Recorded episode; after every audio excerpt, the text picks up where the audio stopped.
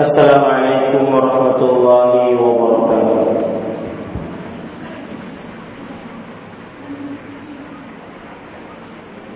بسم الله الرحمن الرحيم إن الحمد لله نحمده ونستعينه ونستغفره ونعوذ بالله من شرور أنفسنا وسيئات أعمالنا من يهده الله فلا مضل له ومن يضلل فلا هادي له وأشهد أن لا إله إلا الله وحده لا شريك له وأشهد أن محمدا عبده ورسوله. يا أيها الذين آمنوا اتقوا الله حق تقاته ولا تموتن إلا وأنتم مسلمون. يا أيها الناس اتقوا ربكم الذي خلقكم من نفس واحدة وخلق منها زوجها وبث منهما رجالا كثيرا ونساء. واتقوا الله الذي تساءلون به والأرحام. إن الله كان عليكم رقيبا. يا أيها الذين آمنوا اتقوا الله وقولوا قولا سديدا. يصلح لكم أعمالكم ويغفر لكم ذنوبكم. ومن يطع الله ورسوله فقد فاز فوزا عظيما. أما بعد فإن أصدق الحديث كتاب الله وأحسن الهدي هدي محمد صلى الله عليه وعلى آله وسلم. وشر الأمور محدثاتها وكل محدثة بدعة وكل بدعة ضلالة وكل ضلالة في النار Alhamdulillah kita bersyukur pada Allah Subhanahu wa taala pada hari ini hari Selasa pagi menjelang siang 29 Rajab 1428 Rajab 1438 Hijriah. Kita duduk bersama mengkaji kembali kitab Fiqh Sunnah Nisa Fikih Sunnah untuk wanita di dalam kajian intensif tentang puasa. Dan ini adalah pertemuan yang kedua di yang diselenggarakan di Masjid Asy-Syarifah Salihah Martapura Kalimantan Selatan. Salawat dan salam semoga selalu Allah berikan kepada Nabi kita Muhammad sallallahu alaihi wa ala alihi wasallam pada keluarga beliau, para sahabat serta orang-orang yang mengikuti beliau sampai hari kiamat kelak. Dengan nama-nama Allah yang husna dan sifat-sifatnya yang mulia, kita berdoa, Allahumma inna nas'aluka ilman nafi'an wa rizqan tayyiban wa amalan mutaqabbala. Wahai Allah, sesungguhnya kami mohon kepada Engkau ilmu yang bermanfaat, rezeki yang baik dan amal yang diterima. Amin ya rabbal alamin. اللهم انفعنا بما علمتنا وعلمنا ما ينفعنا وزدنا علما Wahai Allah berikanlah manfaat dari ilmu yang engkau telah ajarkan kepada kami Dan ajarkanlah kepada kami ilmu yang bermanfaat Dan tambahkanlah kepada kami ilmu Amin ya Rabbal Alamin Ibu-ibu saudari-saudari muslimah yang dimuliakan oleh Allah Subhanahu wa taala, kita sekarang melanjutkan tentang puasa kajian intensif puasa yang sudah kita mulai pada pertemuan sebelumnya. Dan ini adalah pertemuan yang kedua dari kajian intensif puasa di Masjid Asy-Syarifah Salihah Martapura Kalimantan Selatan khusus untuk akhwat saudari-saudari muslimah pada pertemuan sebelumnya kita sudah membahas pengertian puasa Kemudian kita juga sudah membahas tentang hukum berpuasa Ramadan. Kemudian kita juga sudah membahas tentang keutamaan keutamaan dan kedudukan dari puasa di dalam agama Islam. Kemudian kita sudah membahas macam-macam puasa dan kita juga sudah membahas tentang puasa Ramadan dimulai dari pembahasan yaitu siapa saja yang diwajibkan untuk berpuasa Ramadan dan kita juga sudah membahas tentang masuknya atau bagaimana tata cara menentukan awal dan akhir bulan Ramadan. Ibu-ibu sadari-sadari muslimah yang dimuliakan oleh Allah Subhanahu wa taala, pada kesempatan kali ini kita membahas tentang al-mar'atu wal fitru fi Ramadan. Kapan wanita boleh tidak berpuasa pada bulan Ramadan. Ibu-ibu saudari-saudari muslimah yang dimuliakan oleh Allah Subhanahu wa taala sebagaimana yang sudah kita ketahui bahwa berpuasa Ramadan wajib atas setiap muslim balik berakal mukim mampu dan terlepas dari larangan-larangan untuk berpuasa. Terlepas dari larangan-larangan untuk berpuasa. Nah, di sini kemudian penulis menyebutkan kapan wanita boleh untuk tidak berpuasa pada bulan Ramadan, bulan diwajibkannya berpuasa. Ibu-ibu, saudari-saudari muslimah yang dimuliakan oleh Allah Subhanahu wa taala,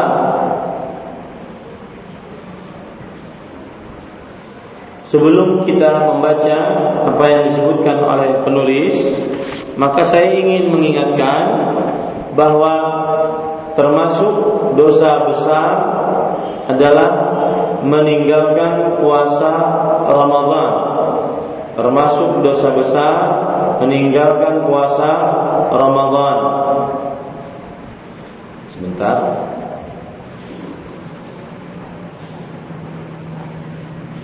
Di sana terdapat ancaman bagi orang yang meninggalkan puasa Ramadan dengan sengaja padahal diwajibkan atasnya puasa Ramadan Ada terdapat beberapa ancaman Catat baik-baik beberapa ancaman di akhirat bagi siapa yang meninggalkan puasa Ramadan dengan sengaja. Yang pertama,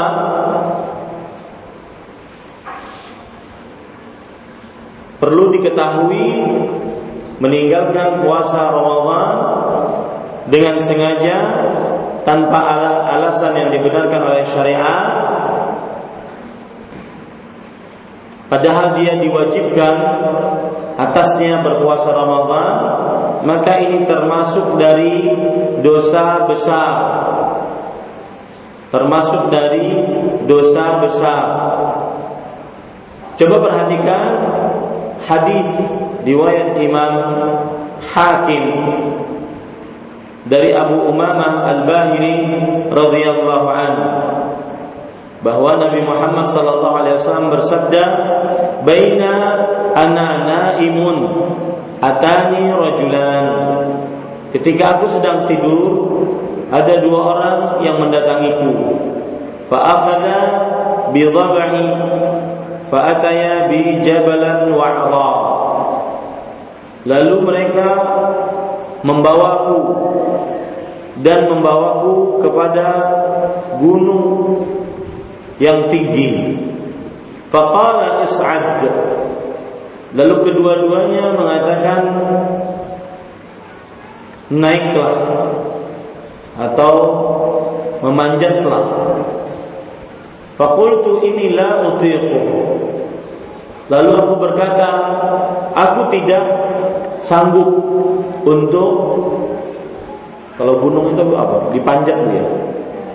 Kan naik daki, dakilah. Ya. Dai, da, mendaki, dakilah. Kemudian kata Rasul sallallahu alaihi wasallam, aku tidak sanggup untuk mendakinya. Kemudian dua orang tersebut berkata, "Inna sanusahiluhu lak." Sesungguhnya aku kami akan memudahkan untukmu. Fasa'adtu hatta idza kuntu fi sawa'il jabal idza bi aswatin syadidah. Fasa'idtu lalu aku pun mendaki sampai aku benar-benar di puncak gunung. Lalu ternyata aku mendengar suara-suara keras. Qultu ma hadhil aswat? Aku bertanya, suara apakah ini? Qalu hadza awa'u ahli nar. Ini adalah suara raungan kesakitan penghuni-penghuni neraka. Thumma intalaqa bi fa idza ana biqaumin mu'alliqina bi'araqibihim. Kemudian mereka membawaku lagi Lalu aku melihat orang-orang yang bergelantungan dengan araqib. Bergelantungan dengan araqibihim. Maksudnya adalah dengan digantungkan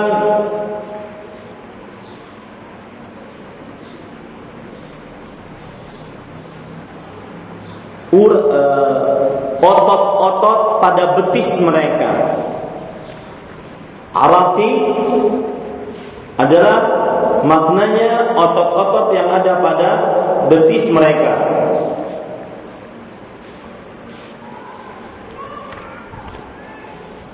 Di sini disebutkan dalam kamus besar bahasa Arab, arati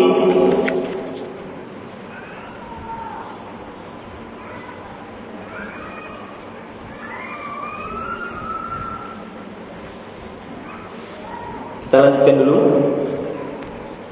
Eh, musyaqqaqatan asdaquhum dan bibir-bibir ujung ujung bibir-bibir mereka ditarik. Ya ditarik ke belakang.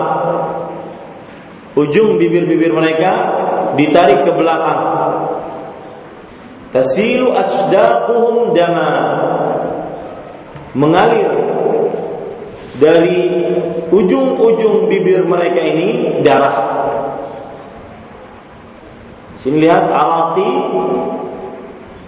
artinya adalah ma yakunu fi rijliha manzilati rukbah fi yadiha. Sebagaimana sudah saya sebutkan tadi, otot-otot yang ada pada betis. Jadi Orang-orang ini digantung dengan otot-otot betis mereka. Kemudian ujung-ujung bibir mereka ditarik juga sebagai gantungan. Jadi badannya seperti ini. Kakinya kemudian ini badannya begini. Ya, paham Bu maksud saya? Tasilu minhu tasilu asdaquhum dama. Maka mengalir dari ujung-ujung bibir mereka darah. Kemudian lanjutan hadisnya. Qultu man haula? Lalu aku bertanya Siapa mereka? Qala alladzina yuftiruna qabla tahillata saumihim Orang-orang yang berbuka sebelum habis masa berpuasa mereka. Sebelum selesai masa berpuasa mereka. Maka meninggalkan puasa Ramadan dengan sengaja tanpa ada alasan yang dibenarkan oleh syariat padahal diwajibkan atasnya maka ini termasuk dosa besar Kenapa? Karena meninggalkan rukun dari rukun Islam. Bahkan sebagian ulama salaf ini perlu dicatat berpendapat bahwa orang yang meninggalkan puasa Ramadan murtad dan kufur keluar dari Islam karena meninggalkan salah satu bagian penting dari agama Islam. Perhatikan hadis yang diriwayatkan oleh Imam Abu Ya'la dalam kitabnya Al-Musnad dari Abdullah bin Abbas radhiyallahu anhuma. Rasulullah sallallahu alaihi wasallam diriwayatkan bersabda, "Oral Islam wa qawaidud din thalathatun." Tali tekang Islam dan pondasi-pondasi dasar agama ada tiga. Alaihinna ussisal Islam. Di atas tiga pondasi inilah dibangun Islam. Man taraka wahidatan minhunna fahuwa biha kafirun halalud dam. Siapa yang meninggalkan salah satu dari tiga tersebut, maka dia kafir halal darahnya syahadatu an la ilaha illallah was salatul maktubah wa saumu tiga fondasi dasar Islam tersebut adalah syahadat la ilaha illallah dan salat salat wajib dan puasa Ramadan. Lihat. Dari sinilah sebagian ulama salaf mengatakan yang meninggalkan puasa Ramadan maka hukumnya murtad keluar dari Islam sebagian pendapat ini ya berdasarkan hadis ini hadis ini diriwayatkan oleh Imam Abu Ya'la dalam kitabnya Musnad disahihkan oleh Imam Az-Zahabi dihasankan oleh Imam Al-Haythami dalam kitab Majma'uz Zawaid. Tetapi dilemahkan oleh Imam Al-Bani rahimahullahu taala. Kemudian para ikhwan yang dirahmati oleh Allah Subhanahu wa taala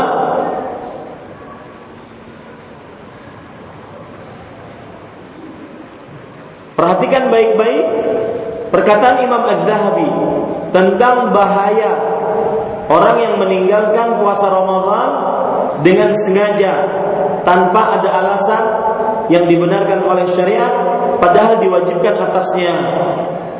Imam Az-Zahabi rahimahullah di dalam kitab beliau Al-Kabair mengatakan wa, wa indal mu'minin muqarrarun anna man taraka sauma ramadan bila maradin wala gharadin ay bila udhrin yubihu dhalik annahu syarrun min az-zani wa mudminil khamr bal yashukkuna fi islamih wa yadhunnuna bihi zandaqatu zandaqata wal inhilala artinya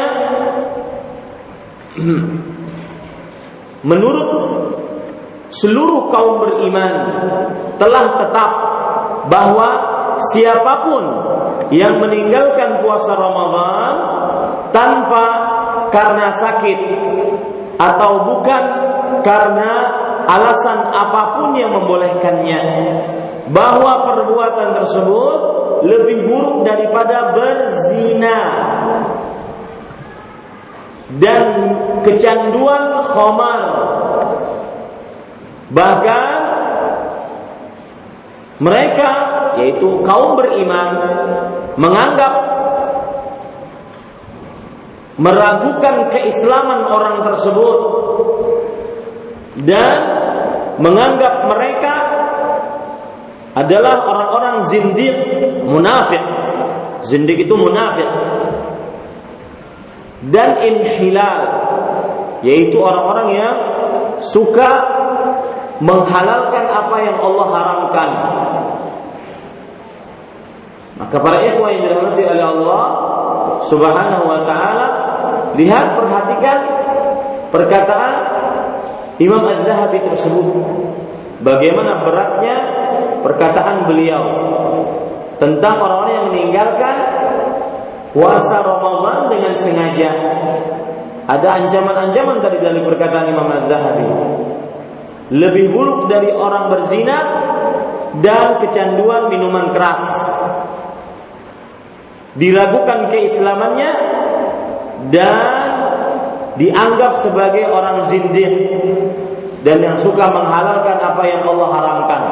Tiga ancaman berat dari perkataan Imam Az-Zahabi bagi siapa yang meninggalkan puasa dengan sengaja. Lihat lagi perkataan Imam Al-Albani rahimahullah sesudah menjelaskan hadis yang kita baca tadi.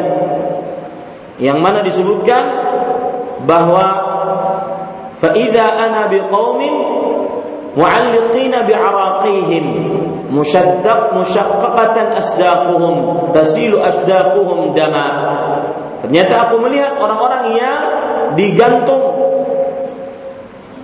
otot betis mereka.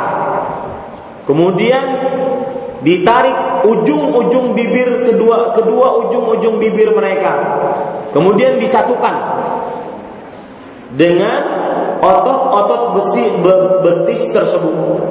Dan keluar darah dari ujung-ujung bibir mereka.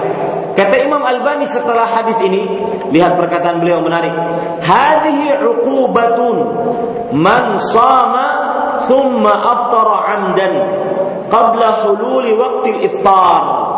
فكيف يكون حال من لا يصوم أصلا نسأل الله السلامة والعافية في الدنيا والآخرة ini adalah hukuman bagi siapa yang berpuasa kemudian dia berbuka dengan sengaja sebelum waktu berbuka.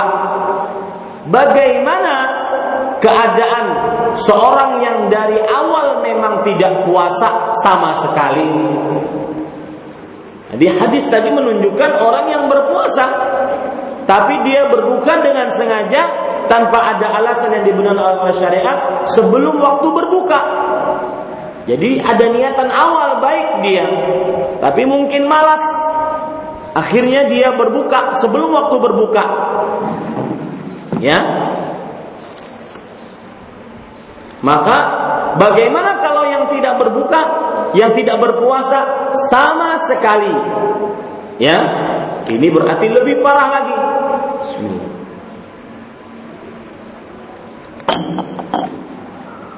Yang nonton saya dari Facebook, saya sekarang memakai kamera dari belakang. Otomatis saya minum pakai tangan kanan. Ini kajian-kajian saya dari Facebook kadang-kadang bingung. Yang dilihat ustadznya bukan apa yang diucapkan oleh ustadznya. Pernah suatu ketika jadi yang dibicarakan di komentar itu ustadznya minum pakai tangan kiri.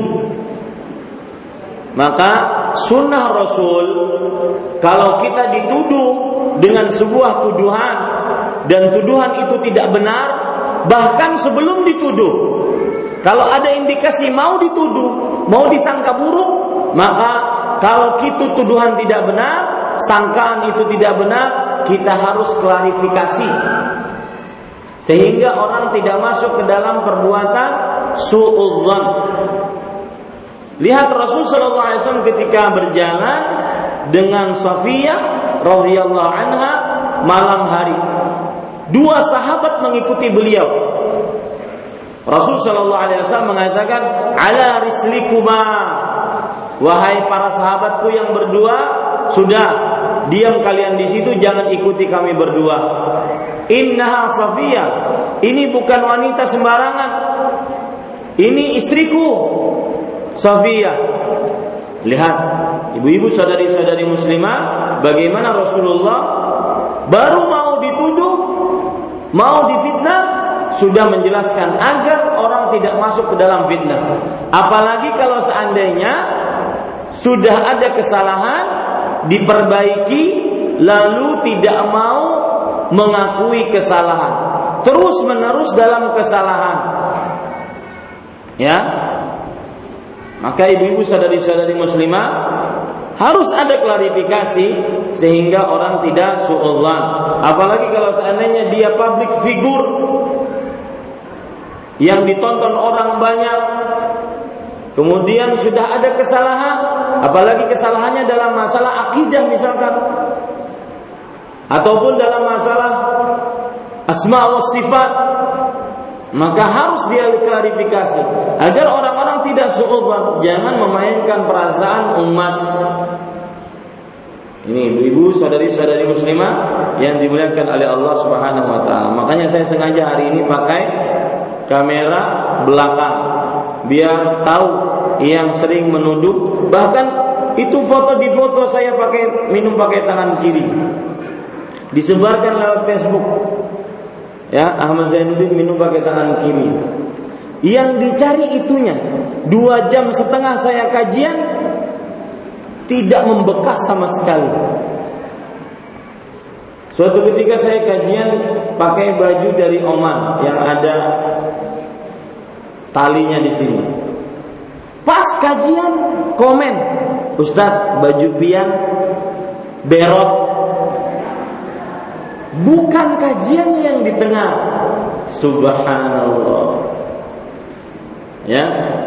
Tapi kita berhusnullah itu bentuk perhatian jamaah kepada ustadznya. Mudah-mudahan diberikan pahala atasnya.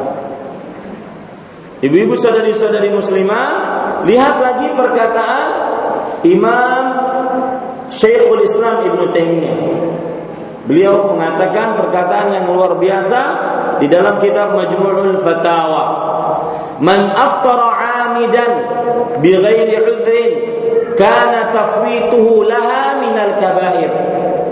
Barang siapa yang berpuas berbuka dengan sengaja tanpa uzur maka sikap kelalaiannya tersebut termasuk dosa besar Sikap kelalaiannya tersebut termasuk dosa besar. Ini Bapak Ibu saudara-saudari yang dimuliakan oleh Allah Subhanahu wa taala.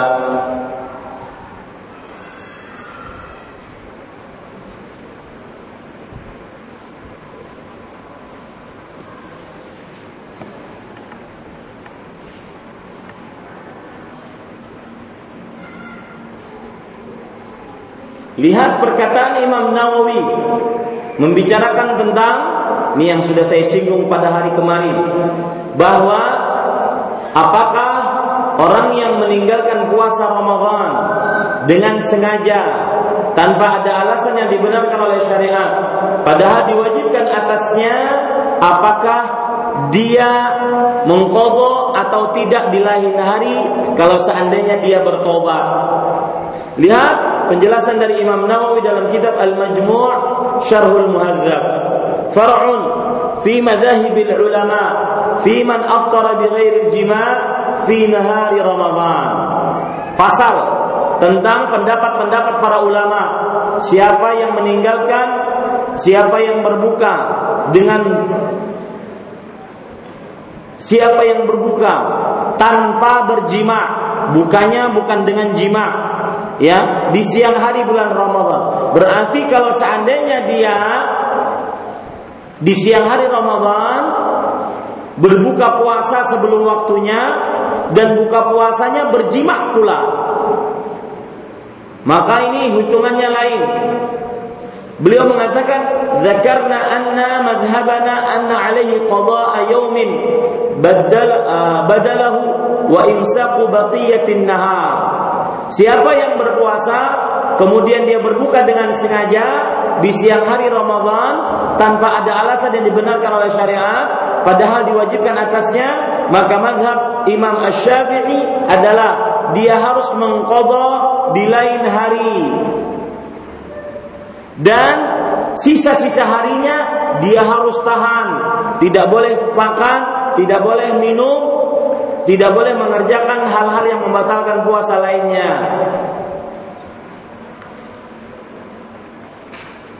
Wa idza qada yawman kafahu 'anil shaum wa bari'at minhu dhimmatuh. Jika dia telah mengqadha di suatu hari nanti, maka cukup baginya dari puasa Ramadan tersebut dan terlepas hutangnya. Wa bihadza qala Abu Hanifah wa Malik wa Ahmad wa jumhurul ulama. Dan pendapat ini juga pendapat Imam Abu Hanifah, Imam Malik, Imam Ahmad dan mayoritas para ulama. Qala al-Abdari Al-Abdari seorang ulama di zamannya mengatakan huwa qaulul fuqaha'i kafah dan para ahli fikih kebanyakan berpendapat seperti itu. Wa amal kafaratu fihi wal fidyatu fa madhhabuna annahu la yalzamuhu syai'un min dzalik. Adapun apakah ada penebusnya yaitu bayar fidyah bagi orang yang ber, berbuka di siang hari bulan Ramadan dengan sengaja tanpa ada alasan yang dibenarkan oleh syariat padahal diwajibkan atasnya maka kata Imam An-Nawawi maka pendapat mazhab kita adalah tidak diwajibkan atas hal itu. Wa bihi qala Sa'id bin Jubair wa Sirin wa Nakhai wa Hammad Ibnu Abi Sulaiman wa Ahmad wa Daud dan ini pendapatnya Sa'id bin Jubair Ibnu Sirin, Ibrahim bin Yazid An-Nakhai, Hamad bin Abi Sulaiman, Imam Ahmad dan Imam Abu Daud. Qala Abu Hanifah, "Ma la yataghadha bihi fil 'ada kal 'ajin wa balagha hasatan wa nawatan wa lu'lu'an al-qadha wa la kaffara." Sedangkan Imam Abu Hanifah berkata, kalau dia berbuka hanya sekedar minum, bukan makan kenyang sebagaimana kebiasaan manusia, maka para ikhwah ini hanya wajib mengkodoknya dan tidak ada tidak ada kafaratnya. Maksudnya kata Imam Abu Hanifah kalau dia berbuka sampai makan kenyang di siang hari bulan Ramadan, maka orang ini yang pertama dia qadha, yang kedua dia wajib untuk membayar fidyah sebagai kafarah. Wa kana in bashara dunal farji fa anzala aw istamna fala kaffara. Demikian pula orang yang menggauli istrinya tapi tidak di kemaluan, lalu keluar maninya atau dia melakukan masturbasi, maka tidak ada kafarah atasnya. Tidak ada penebus fidyah bayar, tetapi dia harus mengqadha di lain hari. وقال الزهري والأوزاعي والثوري وإسحاق تجب الكفارة العظمى من غير تفصيل من غير تفصيل وحكاه ابن المنذر أيضا عن عطاء والحسن وأبي ثور ومالك والمشهور عن مالك أنه يوجب الكفارة العظمى في كل فطر لمعصية كما حكاه المنذري sedangkan Imam Ibnu Syihab Az-Zuhri seorang tabi'i, Al-Auza'i, Sufyan bin Masruq Ats-Tsauri, Ishaq bin Rahuya. Ini ulama-ulama Islam abad ke-3 Hijriah. Wajib membayar kafarat yang besar tanpa ada perincian. Membayar kafarat yang besar tanpa ada perincian. Maksudnya kalau seandainya seseorang bersetubuh dengan istrinya tanpa ada dimasukkan ke kemaluan tetapi mengeluarkan mani maka ini tetap wajib bayar kafarat besar. Kafarat besarnya apa? Apa Bu? Berpuasa? Memerdekakan? Budak? Atau berpuasa dua bulan berturut-turut atau memberi makan kepada 60 fakir miskin. Nah, Imam Imam Malik dan Imam Ash, uh, Imam Az-Zuhri Ishaq bin Rahuya tidak membedakan itu. Yang penting kalau sampai keluar mani bersetubuh dengan istrinya tanpa dikemaluan, maka ini tetap bayar kafaratul uzma. Kafaratul uzma yang saya beritahukan tadi. Ini ibu-ibu saudari-saudari muslimah menunjukkan beratnya ber, berbuka puasa dengan sengaja tanpa ada alasan yang dibenarkan oleh syariat. Sekarang kita lanjutkan pembacaan kitab kita. Al-mar'atu wal fitru fi Ramadan. Kapan wanita boleh tidak berpuasa pada bulan Ramadan? Lil mar'ati min jihati fi Ramadan salatu halat. Berkaitan dengan hukum yang membolehkan berbuka puasa di bulan Ramadan, ada tiga kondisi yang biasanya terjadi pada wanita. Satu, yajuzulah al-fitr wa saum wa huwa wa hadha idza tasafatil mar'ah bi ahadil awsaf at-taliyah. Kondisi pertama, kondisi wanita yang membolehkannya berbuka dan boleh pula berpuasa. Artinya dua-duanya. Dia boleh buka, dia boleh puasa. Ini kondisi pertama. Boleh buka, boleh puasa. Hukum ini berlaku jika wanita tersebut mengalami salah satu dari tiga kondisi. Satu al-maridah, yaitu sakit. Faqad ajma' al-ulama ala ibahati al-fitri lil maridhi fil jumlah, thumma bara'at aftaratha. Wal aslu fi hadha qawluhu ta'ala wa man kana minkum wa man kana maridan aw ala safarin fa min ayyamin ukhra. Seluruh ulama sepakat bahwa pada umumnya orang yang sakit boleh meninggalkan puasa. Ini baiklah perempuan ataupun laki-laki. Kalau sakit boleh meninggalkan puasa. Dan setelah sembuh ia harus mengkobok, mengganti hari-hari yang ditinggalkannya tersebut. Dia harus mengganti, ya.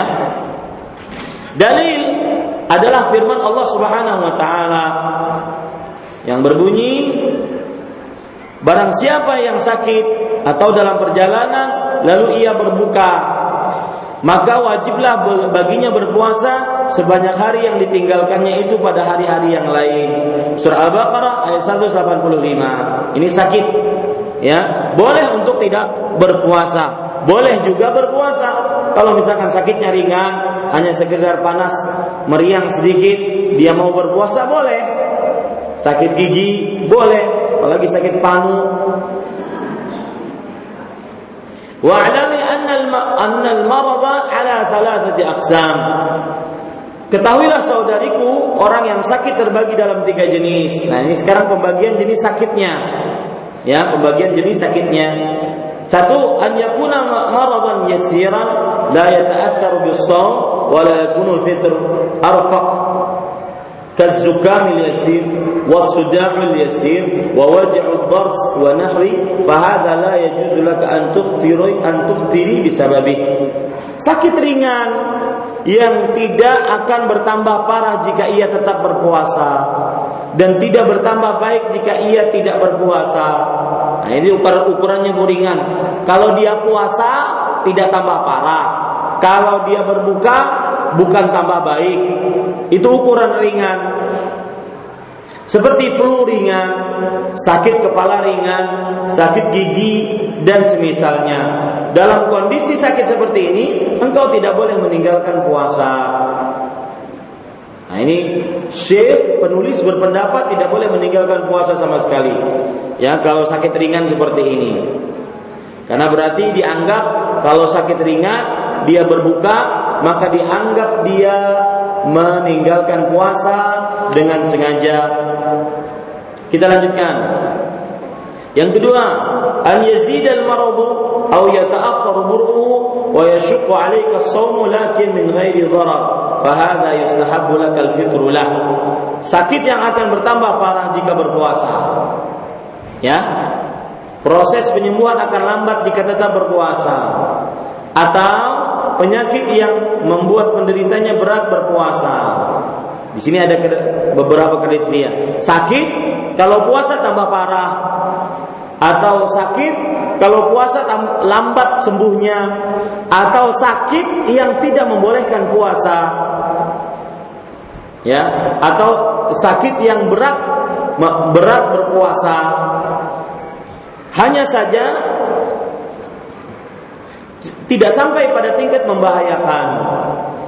Dalam kondisi seperti ini engkau dianjurkan berbuka puasa. Maksudnya tidak berpuasa, dianjurkan saja hukumnya. Ya, sakitnya gimana tadi? Sakit yang apa Ibu? Kalau berpuasa tambah berat. Atau kalau berpuasa lambat sembuh. Atau kalau berpuasa uh, berat bagi si yang si yang sakit tersebut. Tapi tidak membahayakan. Maka ini tetap uh, hukumnya dianjurkan untuk berbuka. Artinya kalau seandainya dia tetap berpuasa maka pada saat itu dia hukumnya makruh. Ya karena dianjurkan untuk ber, berbuka.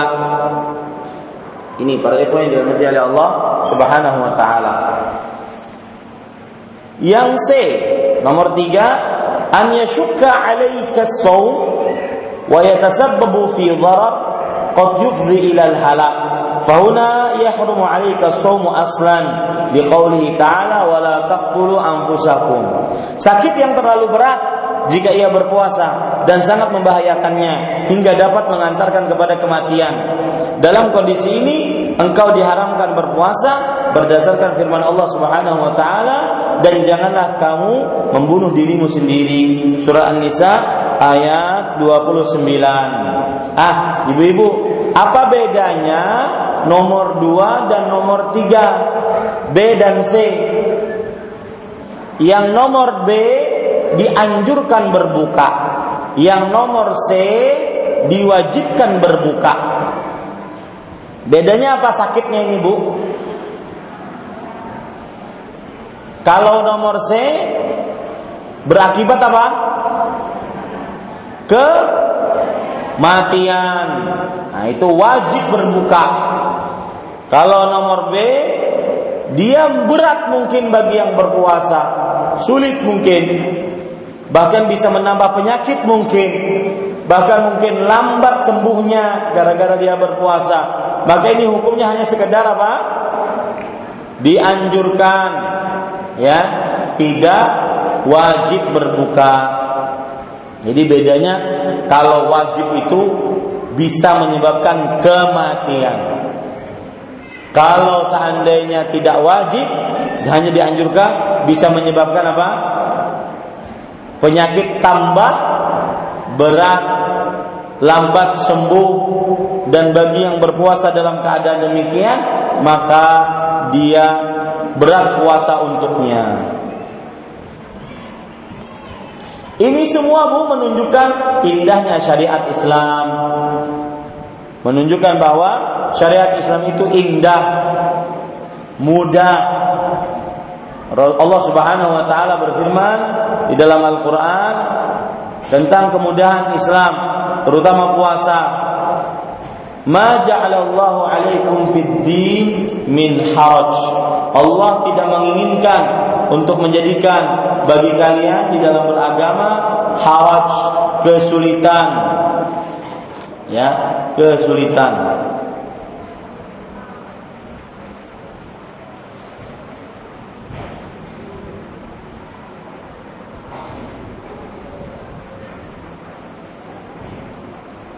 sebagaimana yang disebutkan di dalam surah Al-Maidah Afan e, surat e, Al-Hajj surat ke-22 ayat 78 Wa ma ja'ala 'alaikum fid dini min haraj.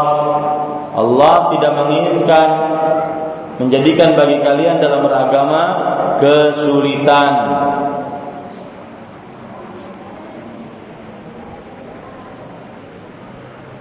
Baik, kita lanjutkan. Para ikhwan yang dirahmati oleh Allah Subhanahu wa taala. Yang kedua, al-musafir. Fayushra'u lil mar'ati musafirati safaran yaqsuru fihi an tuqs an tuftira liqoulihi ta'ala wa man kana maridan aw ala safarin fa min ayamin ukhar.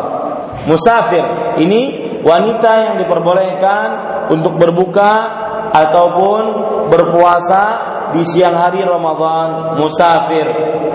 Wanita yang melakukan perjalanan dalam jarak yang membolehkan qasar dibolehkan untuk tidak berpuasa. Hal ini berdasarkan firman Allah Subhanahu wa taala dan barang siapa yang sakit atau dalam perjalanan lalu ia berbuka maka wajiblah baginya berpuasa sehari sebanyak hari yang ia yang ditinggalkannya itu pada hari-hari yang lain. Al-Baqarah 185. Wa idza samat wa hiya musafirah sahha saumuha. Namun jika ia tetap berpuasa selama dalam perjalanan, maka puasanya sah. Puasanya sah. As-sahaba wa tabi'in wa ta wal a'immatul arba wa ghairuhum. Nah, inilah pendapat mayoritas ulama dari generasi sahabat, tabi'in, empat imam madhab yang selain dan selain mereka bahwa seorang musafir disyariatkan untuk tidak berpuasa jika dia merasa tidak sanggup untuk puasa di dalam safarnya. Dan dia mengqadha di lain hari nantinya. Dan para ikhwan yang dirahmati oleh Allah Subhanahu wa taala tetapi jika seorang wanita yang bersafar ini tetap berpuasa maka dia sah puasanya. Dan itu pendapat jumhur Ya, ini para ikhwan yang dirahmati oleh Allah. Saya punya punya pengalaman umrah bulan Ramadan tahun kemarin. Kemudian berpuasalah pada waktu itu, puasa Ramadan.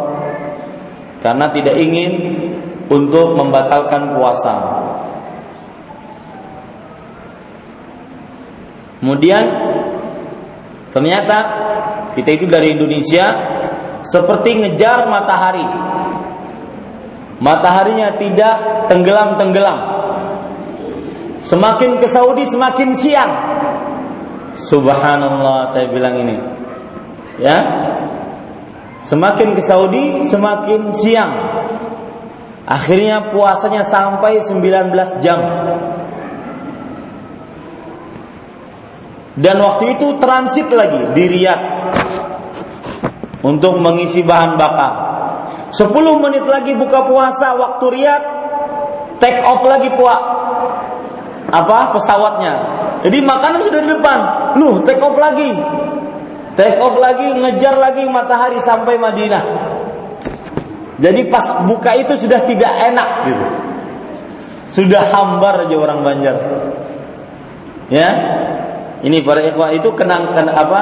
E, pesan. Makanya saya berpesan kalau ada yang umroh Ramadan ya dari Indonesia maka lebih baik berbuka. Lebih baik berbuka puasa. Karena berat sekali. Jadi yang asalnya di pesawat happy happy ya melihat kawan di samping ah. Sudah tidak bisa ngomong semuanya yang puasa ada yang di antara kita waktu itu di travel, ada yang berpuasa, ada yang tidak puasa.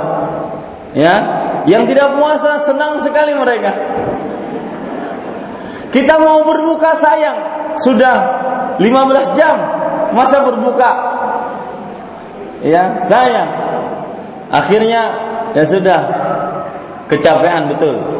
Nah, maka ada beberapa uh, travel umroh yang mensiasati sehari dua hari sebelum puasa berangkat umroh. Nah, kemudian nanti sampai Madinah hari pertama Ramadan. Sampai Mekah sudah hari kesekian Ramadan. Karena memang keutamaan berumrah di dalam bulan Ramadan adalah umratun fi Ramadan ta'dilu hajjatan ma'i. Hadis riwayat Muslim. Berumrah dalam bulan Ramadan senilai dengan berhaji bersamaku ini ibu-ibu saudari-saudari muslimah. Ya, tidak mengapa kita menyimpang sedikit. Sekarang kita lanjut. Halil afdal fi safar as-sawm aw al-fitr? At-tahqiq fi hadhihi al-mas'alati anna lil musafiri thalatha halatin. Manakah yang lebih utama dalam perjalanan, berpuasa atau berbuka? Jika diamati lebih jauh, wanita yang berpergian mengalami tiga kondisi. Kalau hemat saya ini bukan hanya sekedar wanita. Tetapi laki-laki dan perempuan juga mempunyai tiga kondisi. Tiga kondisi tatkala dia berpuasa Ramadan berhadapan dengan safar. Bagaimana kondisinya? Ya, ini juga bisa di, dikenakan pada hukum laki-laki ataupun perempuan. Ya. Cuma karena bukunya, kitabnya tentang fikih sunnah wanita, maka um, penulis lebih condong kepada pembicaraan tentang perempuan. An yashqa 'alaiha saumu au ya'uquha an fi'li khair fal fitru fi haqqiha aula jika sangat menyulitkan merasa berat untuk berpuasa atau puasa akan menghambatnya melakukan kebaikan ya karena puasa dia terhambat untuk melakukan kebaikan-kebaikan. Maka dalam kondisi seperti ini sebaiknya ia tidak berpuasa. Lihat kata-kata sebaiknya. Ya kata-kata sebaiknya. Ini lihat juga yang nonton saya di Facebook. Saya meletakkan pulpen saya di kantong sebelah kiri biar sudah tidak bisa ngomong lagi dia ya kantong-kantong baju itu sebelah kiri Nah, karena saya heran sampai di screenshot kemudian disebar di Facebook Ahmad Zainuddin minum pakai tangan kiri. Ya, ini tidak boleh sebenarnya. Harus diklarifikasi dulu. Jangan main screenshot. Fal fitru fi haqqiha aula dan berpuasa sebaiknya uh, dan pada keadaan seperti itu sebaiknya ia tidak berpuasa. Tidak berpuasa. Apa tadi keadaannya berat baginya puasa. Kalaupun dia puasa, dia malas untuk melakukan amal-amal saleh. Ini nggak ada manfaatnya. Padahal bulan puasa bulan apa bu? Ber beramal saleh. Nah ini dia.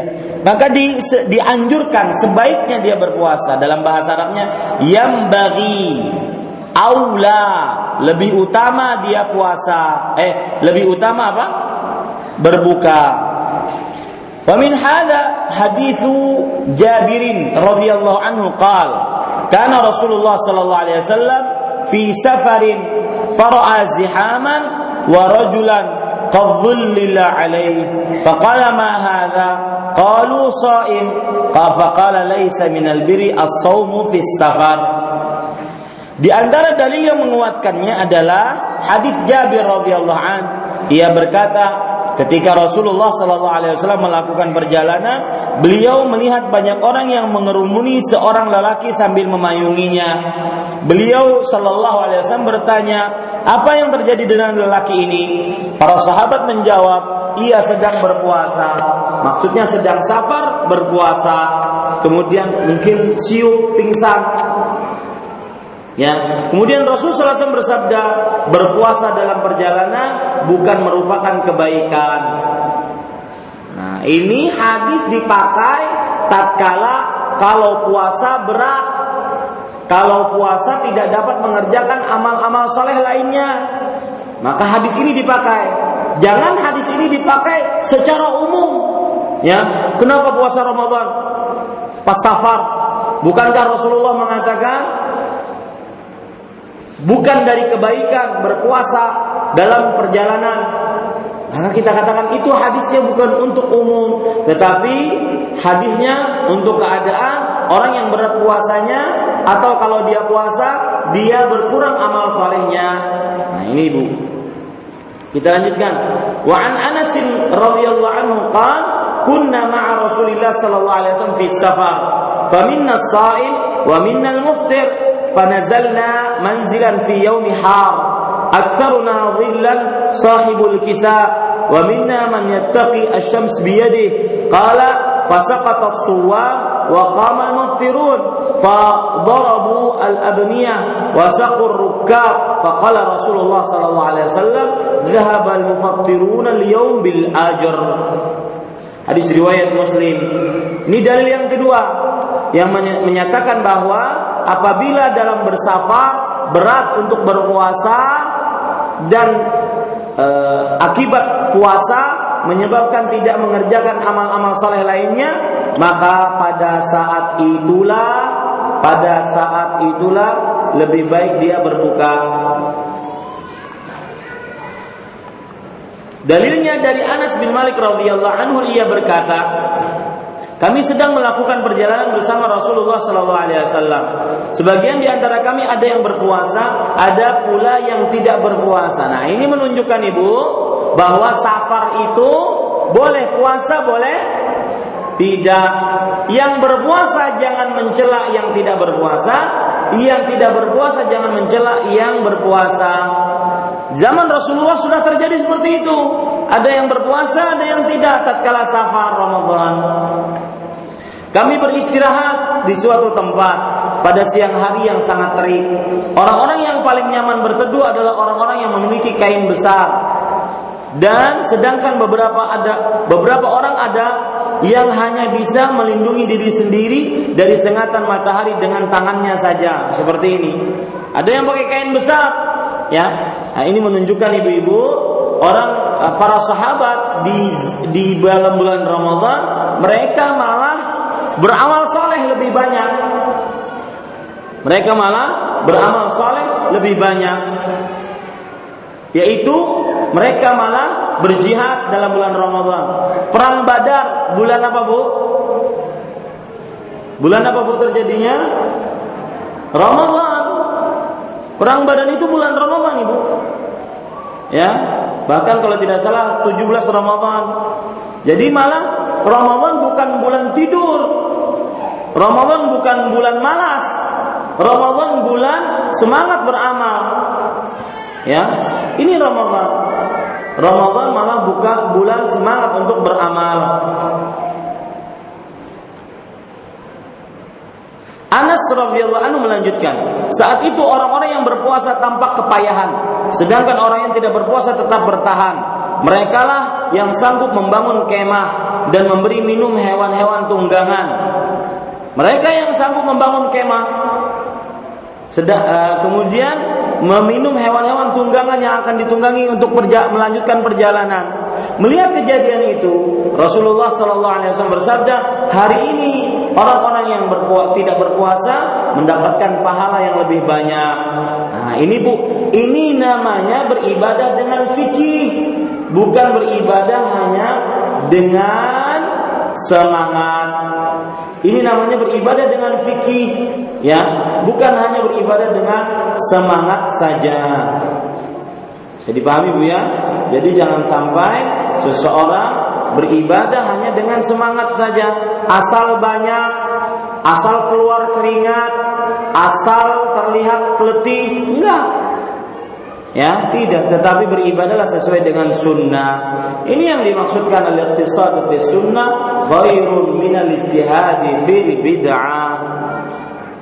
Ber sederhana tetapi amalannya sesuai dengan sunnah lebih baik dibandingkan berlapang-lapang tetapi perbuatan bid'ah. B sekarang. Allah yashqa 'alaiha wa la ya'uquha khair fal aula laha siyam li'umumi qawlihi ta'ala wa an tasumu khairul lakum. Jika puasa dirasakan tidak terlalu berat, tidak pula menghalanginya melakukan kebaikan, maka dalam kondisi seperti ini ia lebih baik puasa. Hal ini berdasarkan keumuman firman Allah dan berpuasa lebih baik bagi kalian. Ibu-ibu saudari-saudari muslimah yang dimuliakan oleh Allah, catat Bu, tambahan ya, tambahan Sebentar, saya carikan. Tambahan apa Ustaz? Tambahan alasan. kalau seandainya seorang berpuasa tatkala safar, sama saja, ya sama saja. Artinya puasa nggak puasa sama aja, kuat, tidak berat. Puasa sama puasa sama saja, kuat tidak berat. Maka pada saat itu lebih utama dia berpuasa. Ya lebih utama dia berpuasa. Disebabkan kenapa? Karena tadi kata penulis keumuman ayat. Wa antasumu khairul lakum in kuntum ta'lamun. Berpuasa itu lebih baik bagi kalian. Jika kalian mengetahuinya.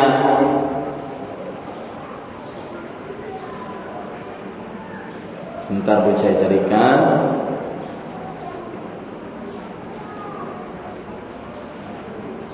Tambahan alasan kenapa uh, tambahan dalil yang uh, kedua kenapa berpuasa dalam keadaan safar seperti ini di, lebih utama untuk berpuasa daripada berbuka ya lebih utama untuk berpuasa daripada berbuka karena Rasulullah Shallallahu Alaihi Wasallam beliau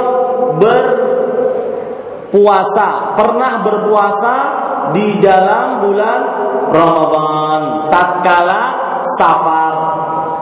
Beliau pernah berpuasa dalam bulan Ramadan tatkala safar. Ini adalah dalil kedua tambahan. Dalil yang ketiga, ibu-ibu saudari-saudari muslimah yang dimuliakan oleh Allah,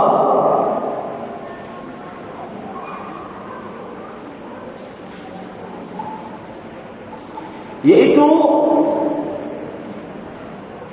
para sahabat Nabi radhiyallahu pernah mengerjakan puasa tatkala bersafar di dalam bulan Ramadan dan para sahabat Nabi pengamalannya lebih utama diikuti para sahabat Nabi radhiyallahu anhu pernah berpuasa tatkala bersafar dalam bulan Ramadan. Kemudian sebab yang ketiga uh, keberapa Bu? Keempat, lebih cepat melepaskan tanggung jawab. Karena kalau dia berbuka dalam safar yang dia tidak letih, dia tidak capek.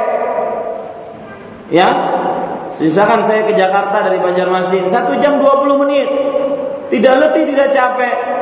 Kemudian sampai Jakarta, masuk ke hotel, tidak letih, tidak capek. Ngapain berbuka? Ya, kalau kalau nanti berbuka, nanti dia akan mengkodok di lain hari. Padahal dia sanggup puasa. Makanya kita katakan yang keempat lebih cepat untuk menyelesaikan tanggung jawabnya. Nah, ini. Kemudian yang kelima, alasan atau dalil tambahan kelima berpuasa di dalam bulan Ramadan tentunya tidak sama dengan mengkodok di bulan lain. Berpuasa dalam bulan Ramadan tidak sama dengan mengkodok di bulan lain. Ya bulan Ramadan bulan penuh berkah bulan penuh ampunan. Yang keenam tambahan alasan adalah bahwa berpuasa di bulan Ramadan bersama kaum muslimin lebih memudahkan dibandingkan bengkodok di lain hari sendirian. Ada berapa itu bu? Enam. Saya ulangi bu, ulangi atau tidak? Ulangi. Dalil yang pertama yang disebutkan oleh penulis, ingat bu ya, ini bagi orang yang bersafar bulan Ramadan dan safarnya itu tidak menyulitkan dia antara berbuka dengan tidak sama saja tidak berat maka lebih baik dia mengerjakan apa bu mengerjakan puasa nah dalil-dalilnya ada enam tadi yang pertama ayat Al-Quran wa antasumu khairul lakum in kuntum ta'lamun keumuman ayat ini berpuasa lebih baik bagi kalian jika kalian mengetahuinya. Yang kedua, apa tadi Bu? Rasulullah pernah mengerjakannya. Ya dalam hadis riwayat Imam Ibnu Majah wa ma fina saimun illa ma kana minan nabi sallallahu alaihi wasallam. Bahkan tidak ada di antara seorang sahabat pun yang berpuasa pada safar saat itu kecuali Nabi Muhammad sallallahu alaihi wasallam. Yang ketiga alasannya karena para sahabat berpuasa dan pengamalan para sahabat lebih utama untuk diikuti yang keempat, apa Bu? Lebih segera berlepas diri dari tanggung jawab. Ya, kalau puasa Ramadan selesai urusan, nanti bulan bulan yang lain tidak ada tanggung jawab lagi. Yang kelima adalah apa?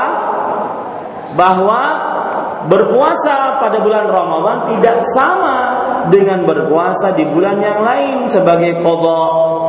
Yang keenam yang terakhir yaitu lebih mudah berpuasa bersama kaum muslimin. Lebih mudah berpuasa bersama kaum muslimin. Baik. C sekarang. Ini keadaan yang ketiga, Bu ya. An yashqa 'alaiha shaum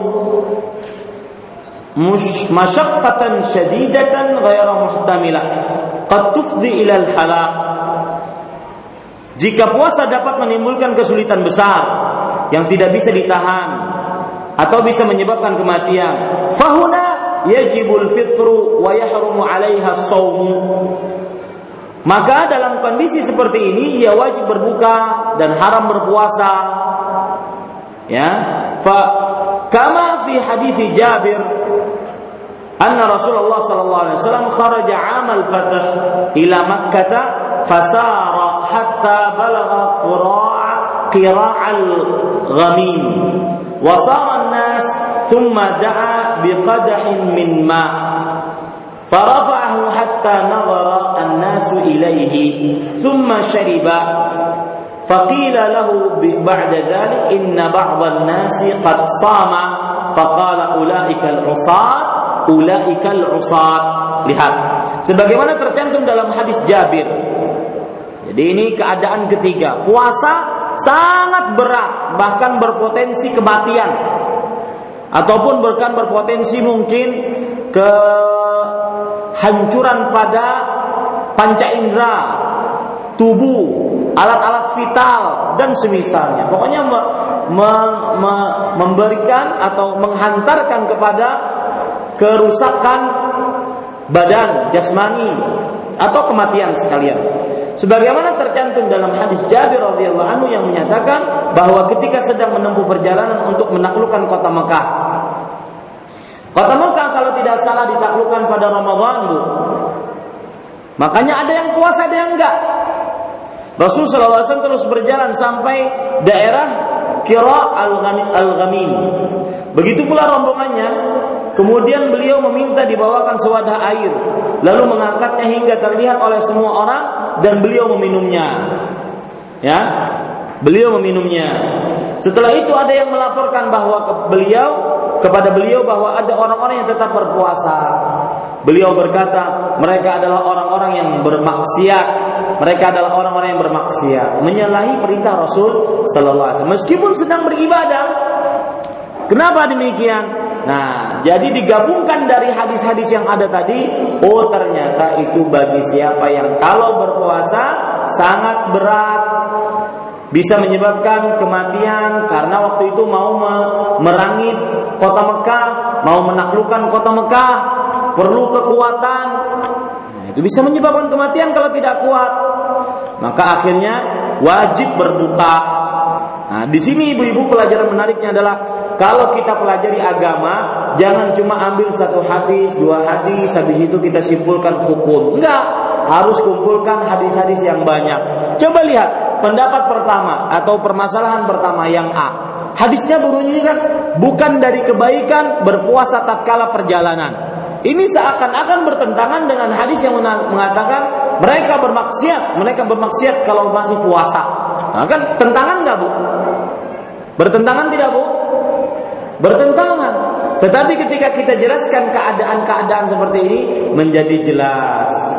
Ya, ini ibu-ibu saudari-saudari muslimah yang dimuliakan oleh Allah Subhanahu wa taala. Baik, kita lanjutkan. Mata tasqutur rukhsah lil musafiri fil fitri. Kapan keringanan meninggalkan puasa tidak berlaku bagi musafir, bagi wanita safar. Nah, maksudnya apa ini? Maksudnya adalah sebenarnya orang kalau berpuasa dalam keadaan safar atau safar dalam keadaan berpuasa, maka dia diringankan untuk berbuka. Nah, ini pertanyaan, kapan keringanan meninggalkan puasa tidak berlaku bagi wanita safar? Ya, meskipun safar tidak berlaku keringanan puasanya, keringanan me, uh, tidak berpuasanya.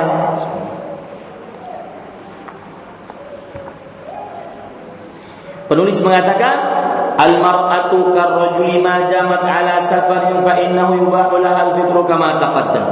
Sebagaimana halnya laki-laki wanita yang bepergian safar boleh meninggalkan puasa. Fa inna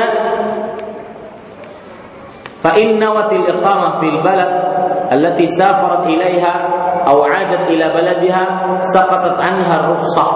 Fa in 'adat ila baladiha laylan wa kana al-ghadu min ramadan wajib 'alaiha an tasuma bila khilaf wa in qadimat naharan wa kanat muftiran muftiratan fala yalzamuha an tumsika baqiyata yawmiha fi adhari qawlai. Nah, lihat ini. Sebagaimana halnya laki-laki, wanita yang bepergian safar boleh meninggalkan puasa. Itu sudah hukum syariat.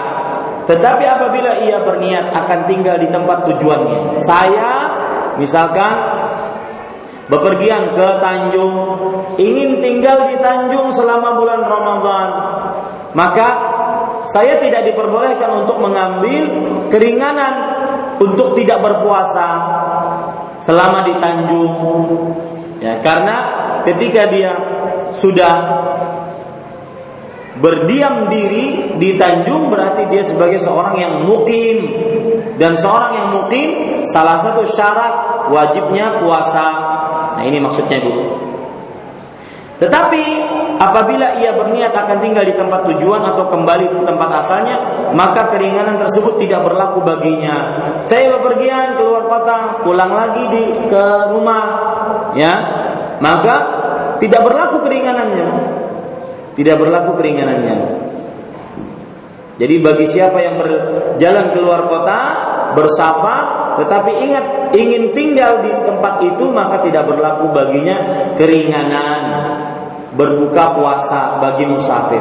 Atau bagi seorang yang musafir kembali lagi ke daerah asalnya maka tidak ada keringanan bagi seorang yang meninggalkan bagi seorang seperti ini meninggalkan puasanya.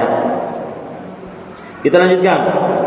Jika ia kembali ke tempat asalnya pada malam hari sedangkan keesokan harinya telah masuk bulan Ramadan, maka ia wajib puasa. Tidak ada perbedaan pendapat dalam masalah ini. Dan jika ia tiba dari perjalanan di siang hari dan tidak berpuasa, maka ia tidak harus menghindari makan dan minum layaknya sedang berpuasa sepanjang sisa-sisa siang hari tersebut. Inilah pendapat yang paling kuat dari pendapat para ulama. Ah ini Ibu, perhatikan sekarang kalau orang musafir sampai rumah. Musafir sampai rumah. Dari pagi dia di, di, di safar nih masuk dan dia tidak puasa. Karena safarnya mungkin agak berat. Ya dia tidak puasa. Sampai rumah otomatis dia sudah menjadi mukim. Bukan musafir lagi.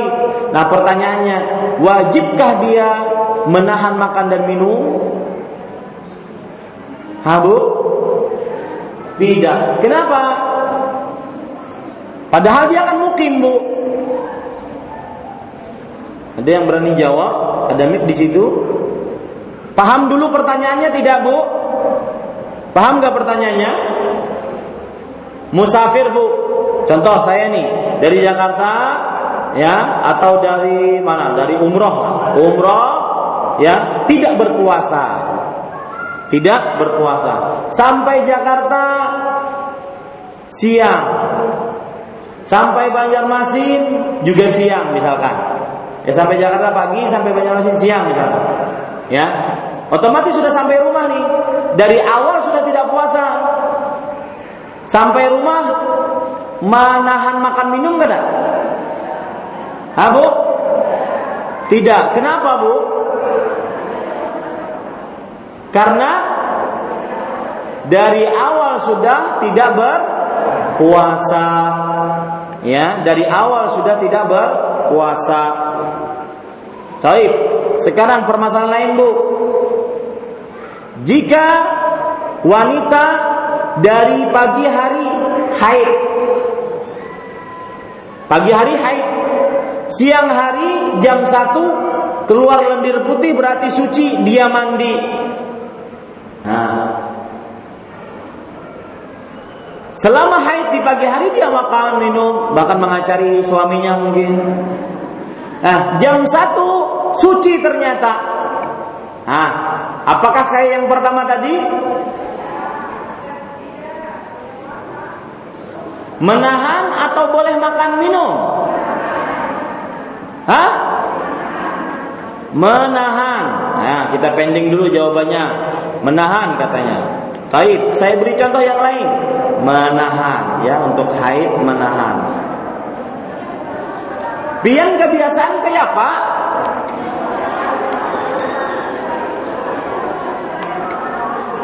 Jawab satu orang, menjawab banyak orang, pintar berataan.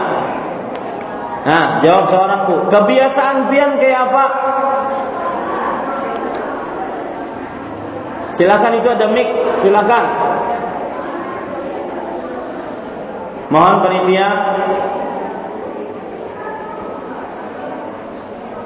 Ah, panitia yang biasa menghubungi menanyakan setiap pekan Ustadz Selasa kajian kah ya. Ah, siapa yang mau jawab? Silakan. Tetap tidak puasa. Berarti masih boleh makan dan minum. Begitu? Setuju? Ya. Baik. Minum aja Ustaz Makannya kada. Ini mazhab martapura katanya. Baik. Contoh yang lain, Bu. Ya, contoh yang lain. Seorang yang sakit sakit ya, seorang yang sakit dari pagi tidak puasa, sehat siangnya. Nah, boleh makan minum atau menahan sakit nih dari pagi hari sakit, nggak puasa. Ternyata setengah hari sembuh, ampih sakitnya. Jar lakinya pura-pura aja kamu nih. Abu, boleh menahan atau tidak?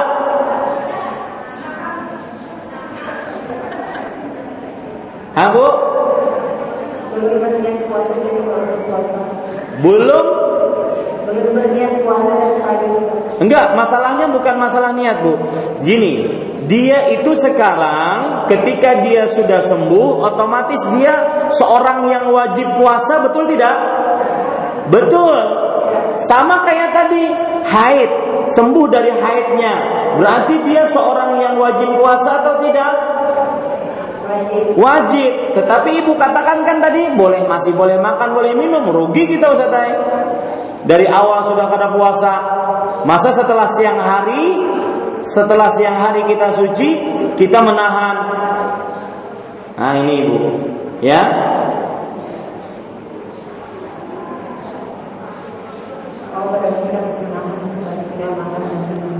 Nah, bagaimana jawabannya? Catat, catat. Ya, catat jangan sampai salah.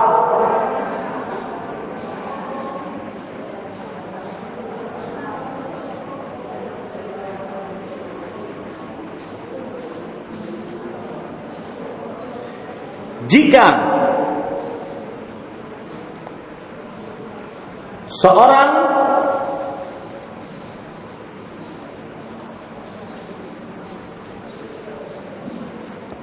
Bentar Pak.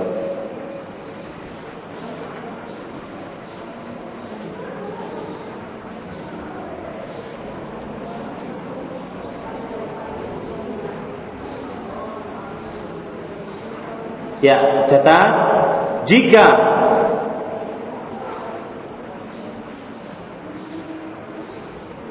seorang masuk Islam di tengah hari Ramadan maka wajib baginya menahan diri.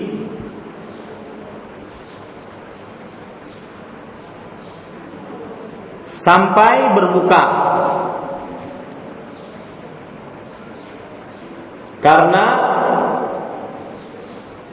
sudah ada kewajiban atasnya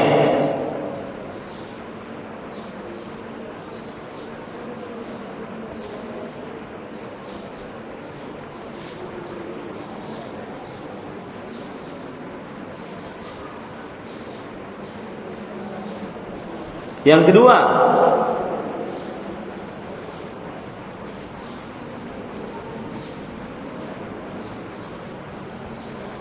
jika seorang anak balik di siang hari Ramadan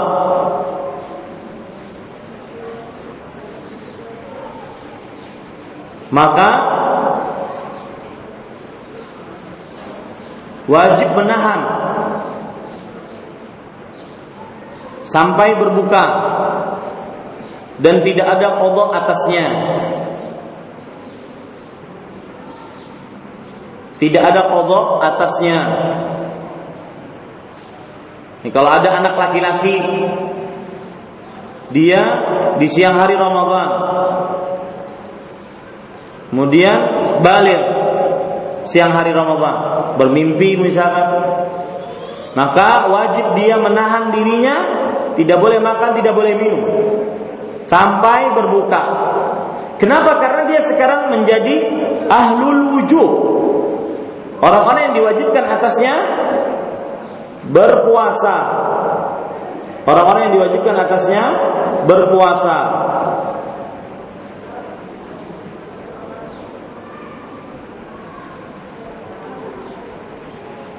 Adapun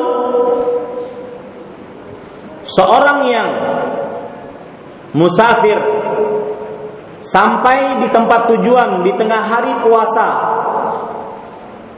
maka tidak wajib menahan dan wajib mengkodok. Atau seorang yang haid suci di tengah hari bulan Ramadan maka tidak wajib menahan dan wajib mengkodok. Atau seorang yang sakit yang sembuh di siang hari bulan Ramadan tidak wajib mengqadha eh apa tidak wajib menahan dan wajib mengqadha itu tiga orang bu. Musafir habis itu apa lagi wanita haid dan orang sakit dan orang sakit. Ini tiga orang ini jika di tengah hari mereka berbeda statusnya, maka tetap saja mereka tidak diwajibkan untuk menahan dan tidak ada dan mengkodok di lain hari. Sedangkan yang tadi orang Islam, orang kafir masuk Islam di tengah hari bulan Ramadan. Yang kedua tadi apa? Anak kecil balik di tengah hari bulan Ramadan. Maka pada saat ini dia menahan diri dari makan dan minum dan tidak wajib mengkodok di lain hari. Kenapa? Karena dia sudah menjadi orang balik, eh orang wajib. Seperti sholat, ketika jam 12 orang masuk Islam, berarti setengah satu dia sudah wajib sholat zuhur. Nah sama itu bu. Ada yang ketinggalan catatannya? Saya ulangi. Cukup? Ulang. Saya ulangi. Jika seorang musafir sampai ke tempat tujuan di siang hari bulan Ramadan, Wanita haid suci di siang hari bulan Ramadan. Orang sakit sembuh di siang hari bulan Ramadan. Maka yang wajib dia lakukan tidak ada menahan, tetapi dia mengkodok. Dia tidak perlu menahan, ya, tetapi wajib mengkodok di lain hari. Sedangkan jika bayi atau anak anak balik di siang hari bulan Ramadan. Masuk Islam di siang hari bulan Ramadan. Maka apa yang harus dilakukan, Bu? Menahan sampai berbuka. Tetapi hari itu tidak ada kodok atasnya. Kalau ditanya kenapa Ustaz menahan, kan gak ada niat dari awal. Memang tidak ada niat karena memang tidak wajib dia, karena kafir atau karena belum balik. Tetapi sekarang sudah wajib atasnya sudah wajib atasnya, maka dia menahan menurut pendapat yang paling kuat. Nah, tadi tadi penulis pendapatnya apa? Kata penulis, jika ia kembali ke tempat asalnya pada malam hari sedangkan keesokan harinya telah masuk bulan Ramadan, maka ia wajib berpuasa. Tidak ada khilaf per, uh, pendapat dalam masalah ini. Jika ia tiba dari perjalanan pada siang hari dan tidak berpuasa, maka ia tidak harus menghindari makan dan minum, layaknya sedang berpuasa sepanjang sisa-sisa hari di hari itu. Inilah pendapat yang paling kuat dari dua pendapat ulama, seperti yang kita sudah sebutkan tadi. Kaedahnya seperti itu tadi, Bu. Ya, kaedahnya seperti itu. Kita lanjutkan, Bu. Uh, wa yatafarra'u ala hadha faidah وهي أنه إذا كان الرجل مسافرا ثم قدم نهارا في نهارا في رمضان وهو مفطر فوجد امرأته قد طهرت أثناء النهار من حيض أو نفاس برأت من مرض وهي مفطرة فله أن يجامعها ولا كفارة عليه. Nah ini nih ya faidah kata beliau. A jika seseorang melakukan perjalanan dan tiba di, ten, di tempat tujuannya pada siang hari di bulan Ramadan dalam keadaan tidak berpuasa, maka boleh makan minum nggak bu? Boleh, baik. Lalu pada saat yang sama ia mendapati istrinya baru suci dari haid, boleh makan minum nggak istrinya ini? Boleh. Atau nifas, atau sembuh dari penyakit yang dan tidak berpuasa, maka ia boleh mencampurinya tanpa harus menanggung kafarat atau denda. Makanya ada kuis pertanyaan, siapakah yang bersetubuh di siang hari bulan Ramadan maka dia bebas dari denda. Ya, siapakah yang bersetubuh dari di siang hari bulan Ramadan, suami istri bersetubuh di siang hari bulan Ramadan dan bebas dari denda. Yang tadi jawabannya ya, laki-laki musafir sampai di rumahnya atau sama-sama safar, istri suami sama-sama safar. Ya, sampai di rumahnya di siang hari bulan Ramadan. Daripada kedagawian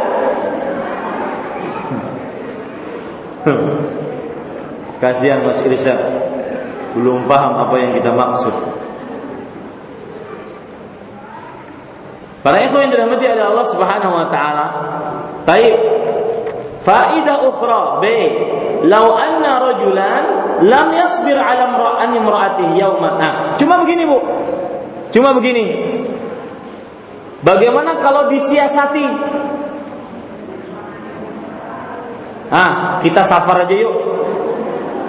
Terutama ini yang menikah-nikah mau masuk Ramadan. Ya, tidak tahan dia ngeliat istrinya. Kita safar aja yuk.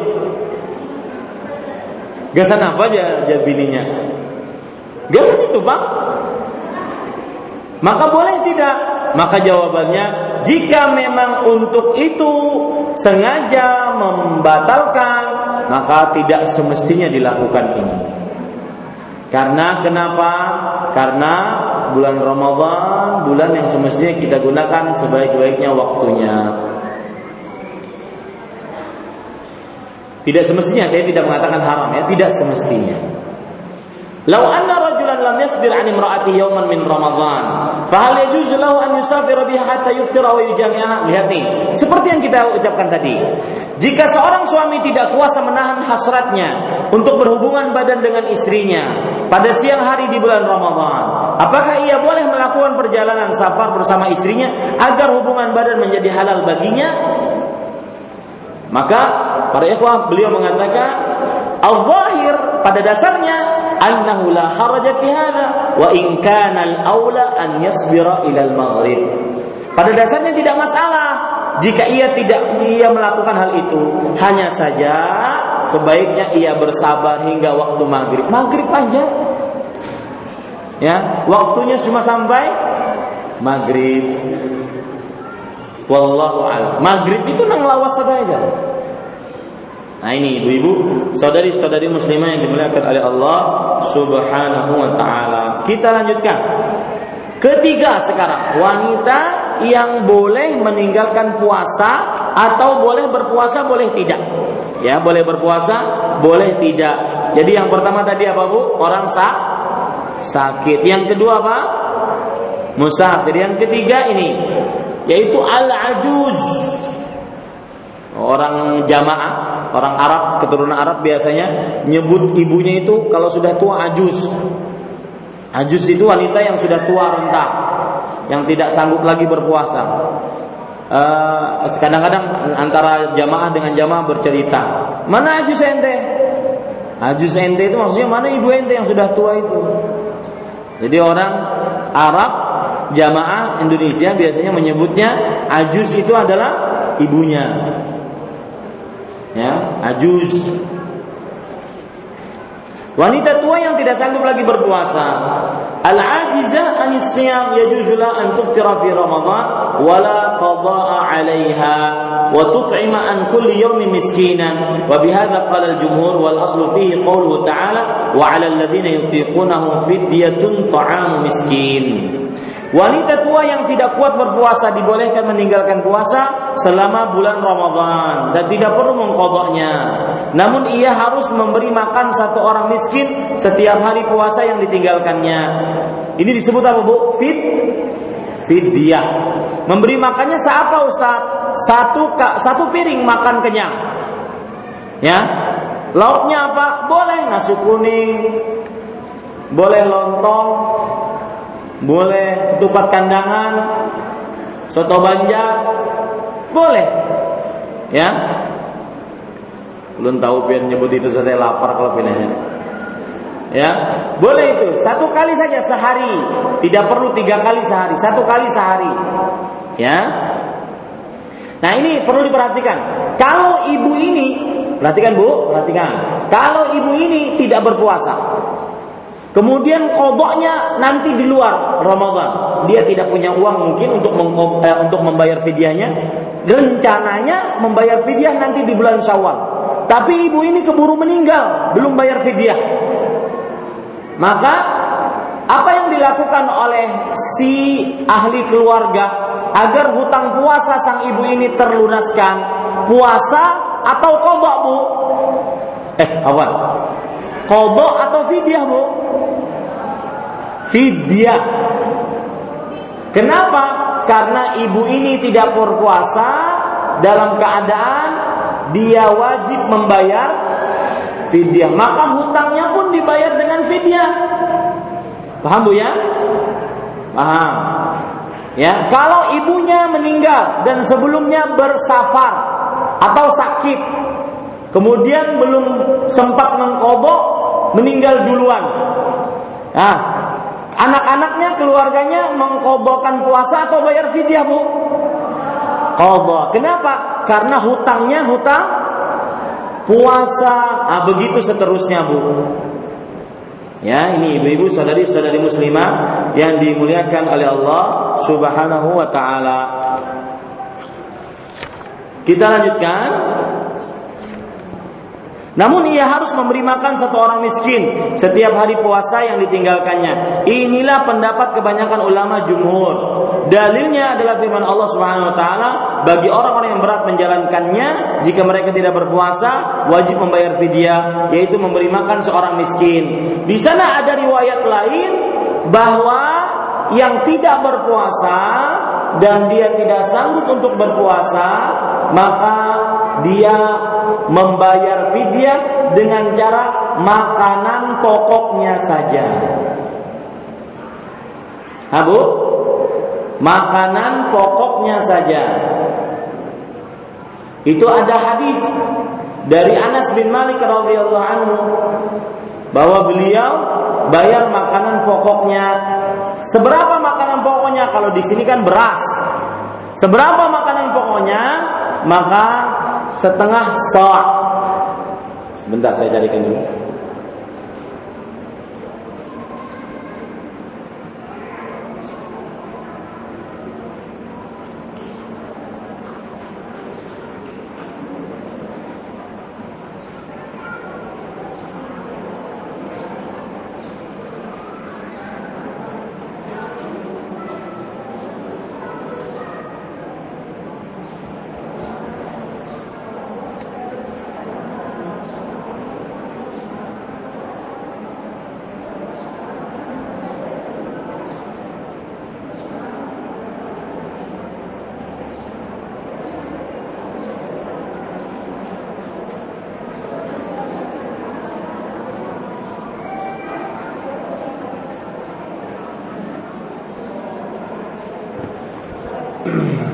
Ya, ini cara membayar fidyah Bu ada dua.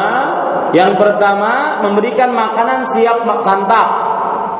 Ya, memberikan makanan siap santap. Ini dalam hadis dari riwayat Bukhari. Anas bin Malik radhiyallahu anhu, "At'ama ba'da ma kabura 'aman aw 'amain, kulla yawmin khubzan wa lahman wa aftar." Beliau setelah tua beliau tidak puasa sampai dua tahun. Maka beliau memberikan makanan setiap harinya beliau tidak berpuasa satu orang miskin. Ini e, diberikan roti, ya mohon didengarkan. Mohon dengarkan. Roti, daging. Nah, ini berarti makanan jadi ya makanan yang sudah jadi. Ada di sana hadis yang diriwayatkan oleh Imam Bukhari dan Muslim, Rasul SAW bersabda kepada Ka'ab bin Ujrah, Ka'ab bin Ujrah, bahwa beliau ketika sudah tua, beliau tidak berpuasa.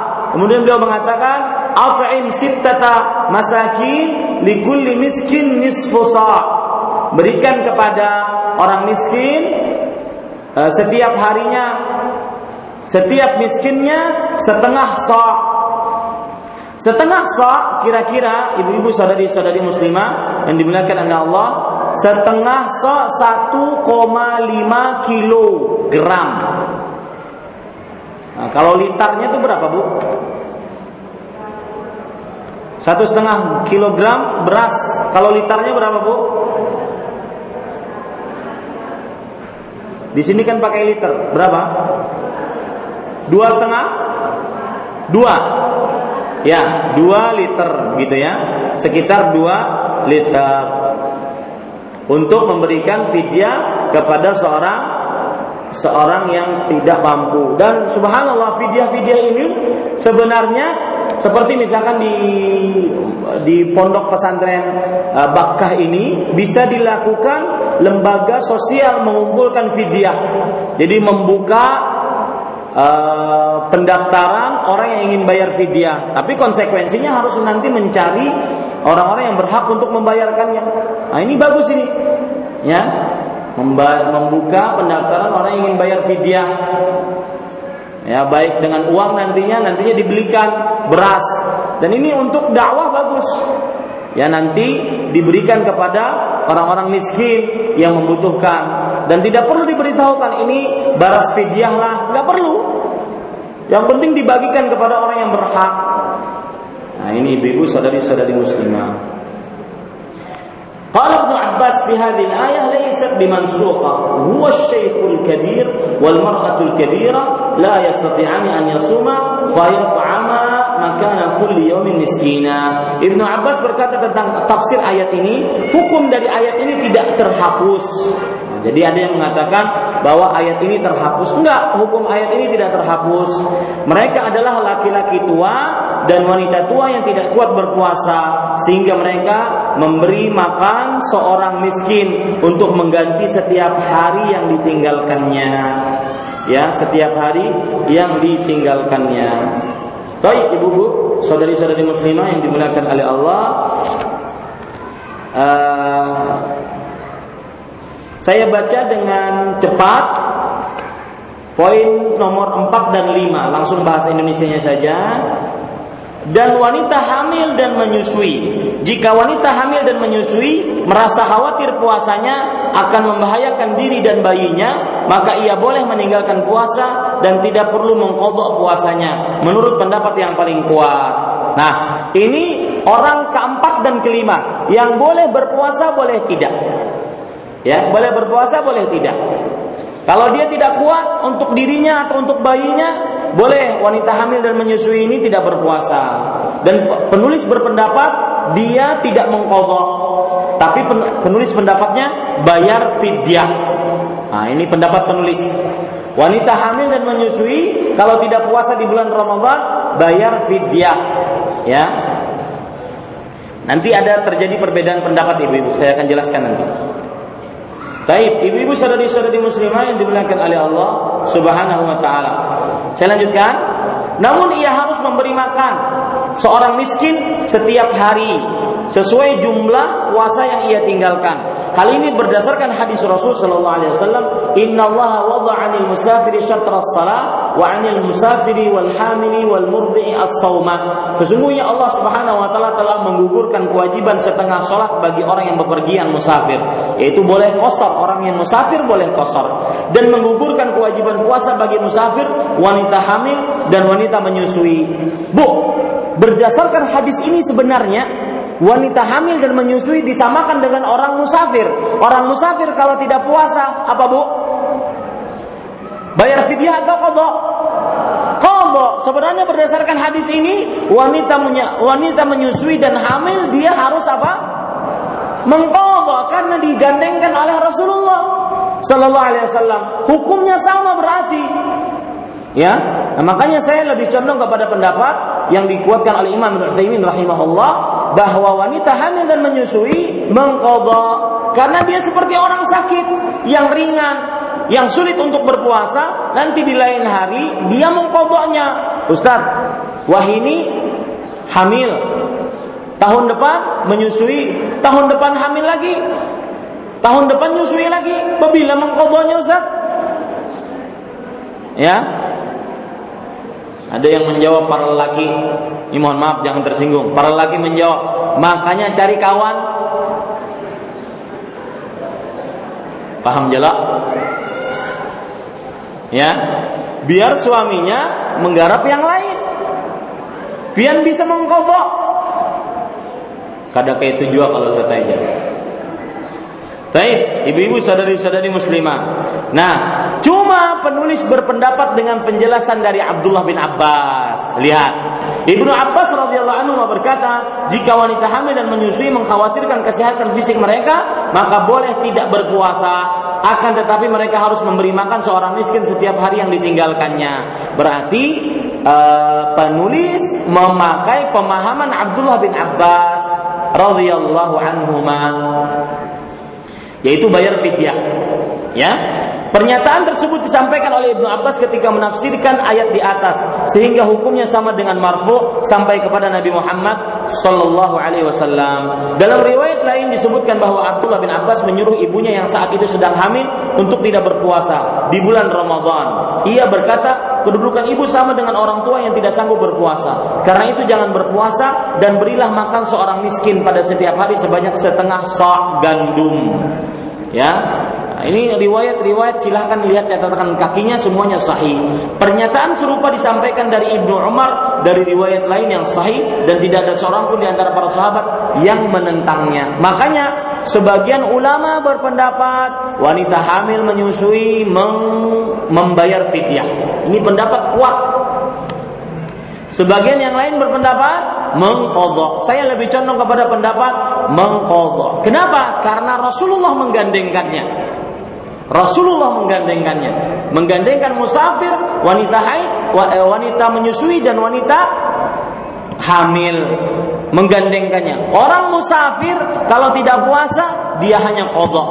Begitu pula wanita hamil dan menyusui kalau tidak puasa dia mengkodok. Nah ini ibu. Ustaz, ulun sudah berusaha untuk mengkodok, cuma hamil lagi, menyusui lagi. Berusaha mengkodok, hamil lagi, menyusui lagi. Gimana Ustaz? Maka pada saat itulah kalau dia tidak sanggup benar-benar maka pada saat itu baru dia pindah ke mana? Fidyah. Wallahu a'lam. Baik ibu-ibu, saudari-saudari muslimah, itu poin keadaan pertama yang wanita boleh puasa, boleh tidak. Insya Allah kita sambung pada kesempatan yang lain. Silahkan masih ada waktu 10 menit untuk pertanyaan. Ya, yang langsung silakan. Waalaikumsalam warahmatullahi wabarakatuh. Wafik barak.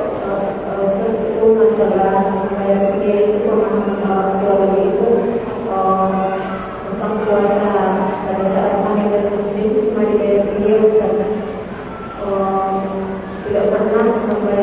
kodok masih terus sekarang kita paham bagaimana itu sudah apakah tentang orang tua dibayarkan kali dikodokkan dan anaknya masih hidup atau aja tetap seperti itu.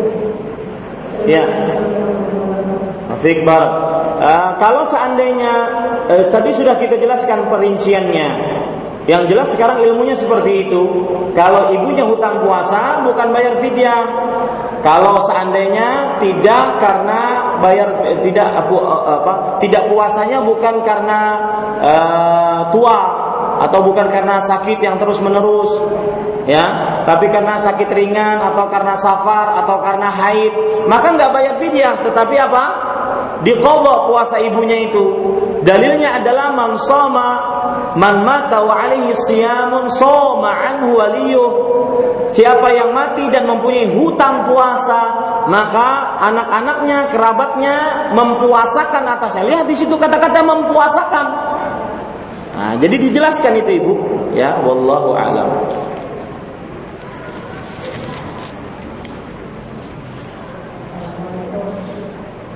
Silakan Bu. Waalaikumsalam warahmatullahi wabarakatuh. Wa fiik.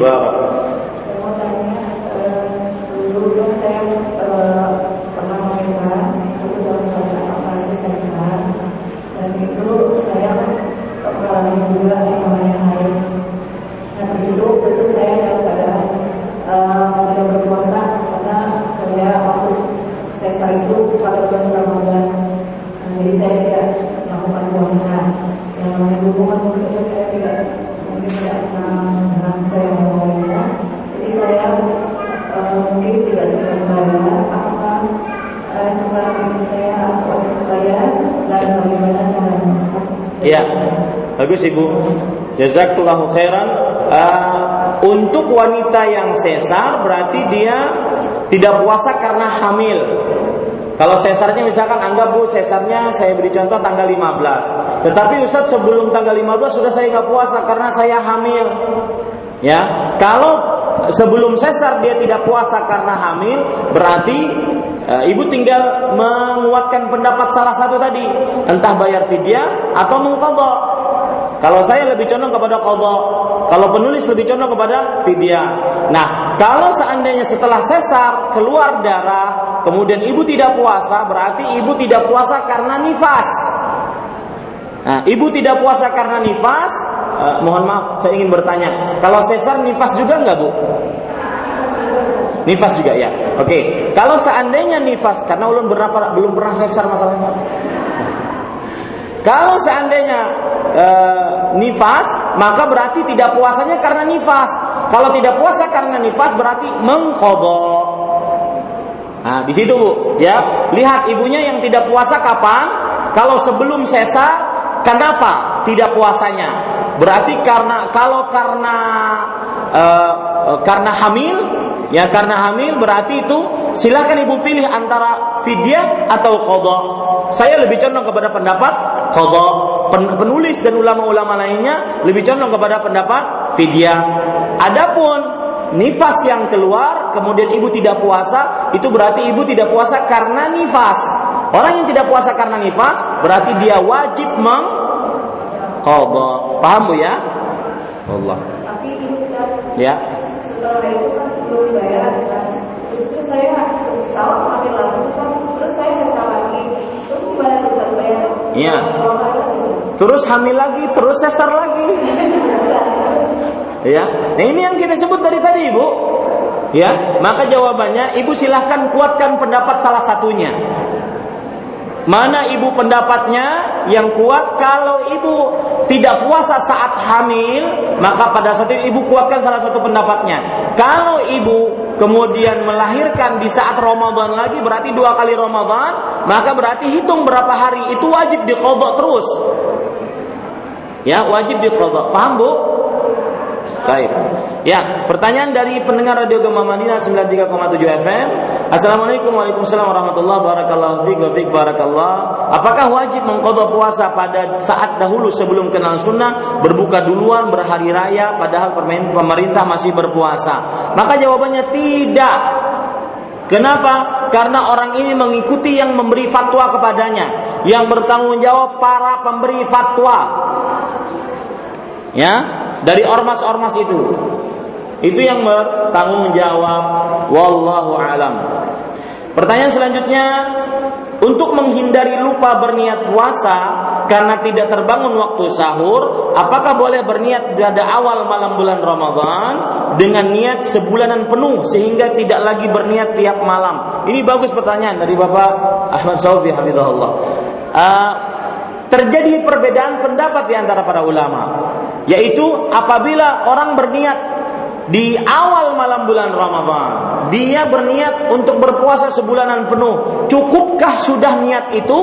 Sehingga dia tidak berniat lagi di setiap malam. Terjadi perbedaan. Ada yang mengatakan tidak wajib setiap malam. Dan ini mazhab Imam Syafi'i. Ada yang mengatakan tidak. Ya kalau dia sudah berpendapat sudah berpendapat eh sudah berniat dari awal bulan sampai akhir bulan saya akan berpuasa sudah mencukupinya. Kenapa? Karena Rasulullah SAW bersabda innamal a'malu binniyat. Sesungguhnya amalan-amalan itu sesuai dengan niatnya. Pendapat yang paling kuat adalah dari dua pendapat tersebut yaitu digabungkan pendapatnya. Caranya bagaimana? Yaitu apabila seseorang berniat dari awal bulan Ramadan untuk berpuasa sebulanan penuh, maka itu sudah mencukupinya. Jika ingin menambah setiap malam, maka itu hanya keutamaan, tidak wajib. Asalkan dia berniat dari awal sebulanan penuh. Tetapi ingat, kalau terputus karena halangan, misalkan karena haid, karena safar, karena sakit, akhirnya dia tidak berpuasa, maka setelah suci dari haid, setelah sampai dari safar, setelah sembuh dari sakit, maka dia wajib mengulang lagi niatnya. Paham Bu? Nah, itu dia. Paham Ustaz? Lah kasih bulikan kita. Nah, ya cukup kiranya demikian kita cukupkan dengan kafaratul majlis. Subhanakallahumma wa bihamdik asyhadu an la ilaha illa anta astaghfiruka wa atubu ilaik. Wassalamualaikum warahmatullahi wabarakatuh.